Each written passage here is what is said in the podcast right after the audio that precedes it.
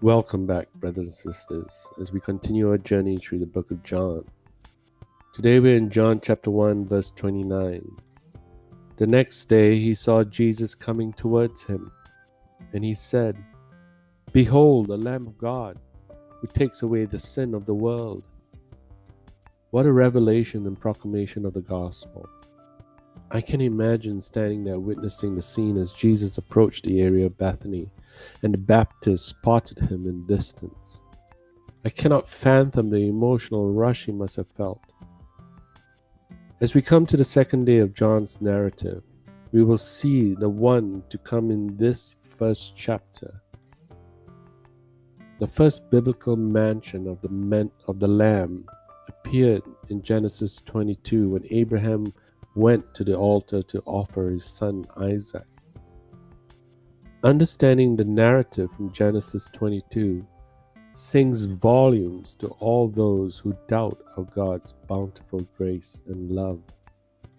As Abraham took his son, Isaac, solemnly up the hill to place on the altar to sacrifice him as God had commanded, is an irony of John the Baptist standing and watching Jesus approach and calling out, Behold, the Lamb of God.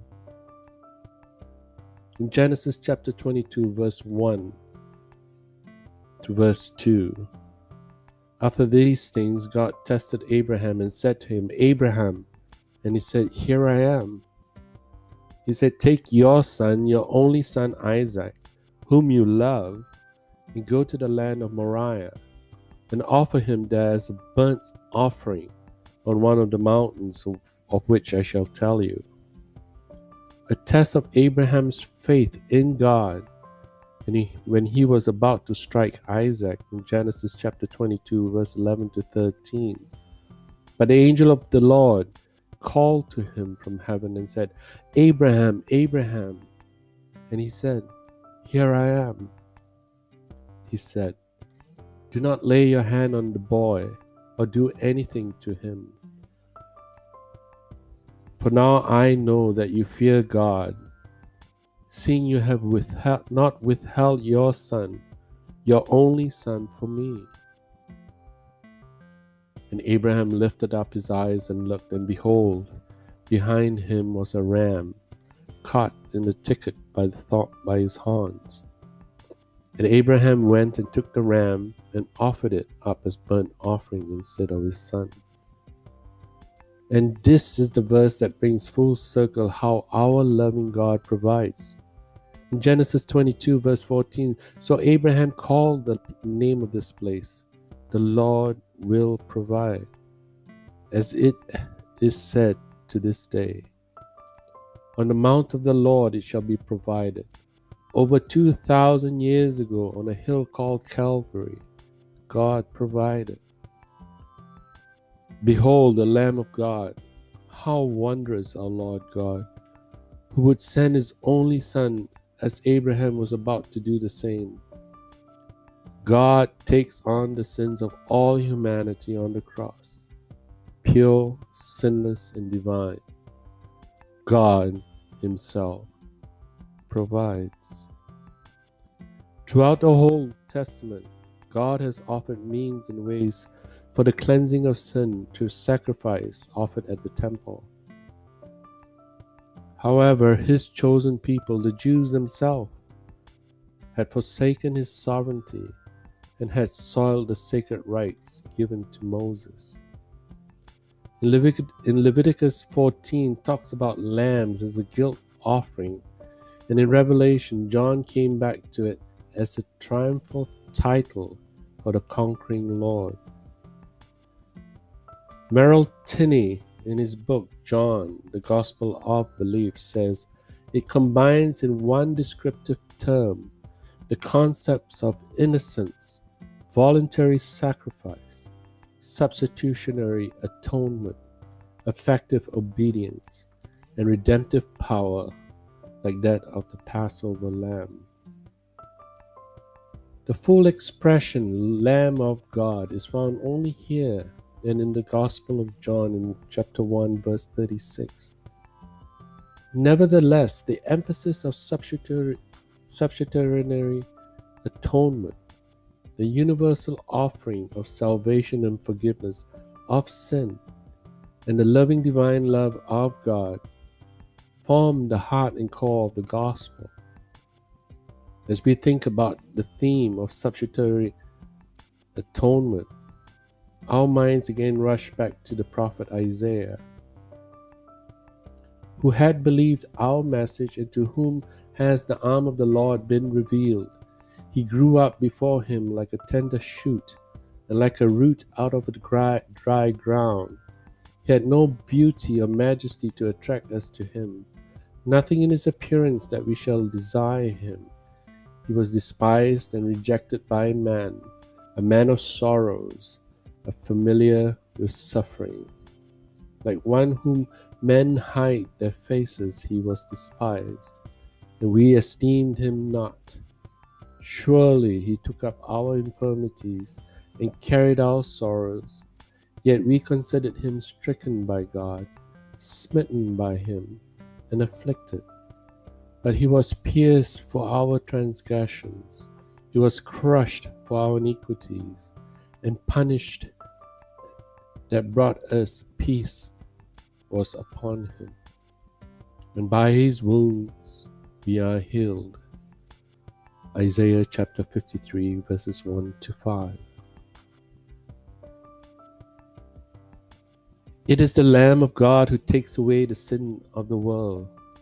The Baptist was clear and specific in his proclamation as he saw Jesus approach. Everything that he had revealed and preached has now been justified in the presence of the Lord Himself in the flesh. The Lord has come and He will take away the sin of the world. Many scholars debate the singular of the word sin, but I will not waste time discussing them now. I see them as irrelevant to the nature of our sins. The truth revealed in Jesus Christ is to bring order back in the creation narrative. Where Adam failed and brought sin into the world, Jesus defeated sin, bringing order back into creation.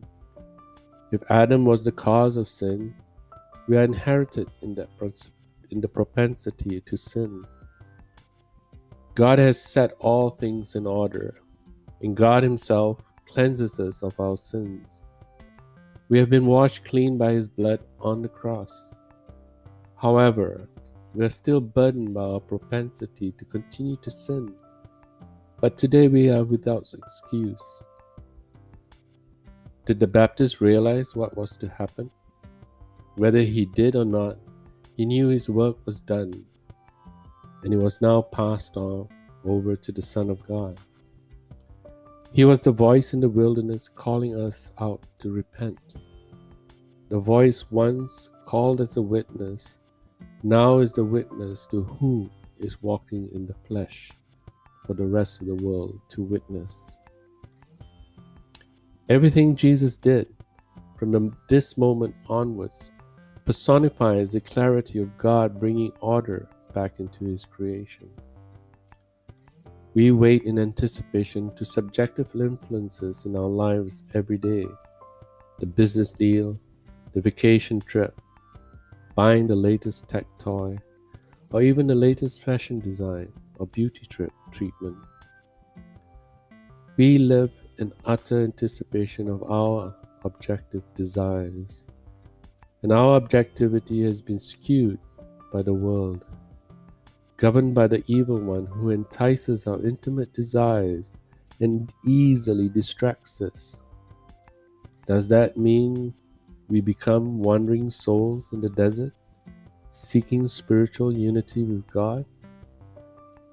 When propositions and fundamentals of our faith are offered, many people jump to the extreme there is no extreme, and God does not want us voluntary to throw away everything. Continue seeking and working towards your goals because everything you gain is by God's grace. Seeking a comfortable life and enjoying fruits of your labor and hard work is not an unchristian.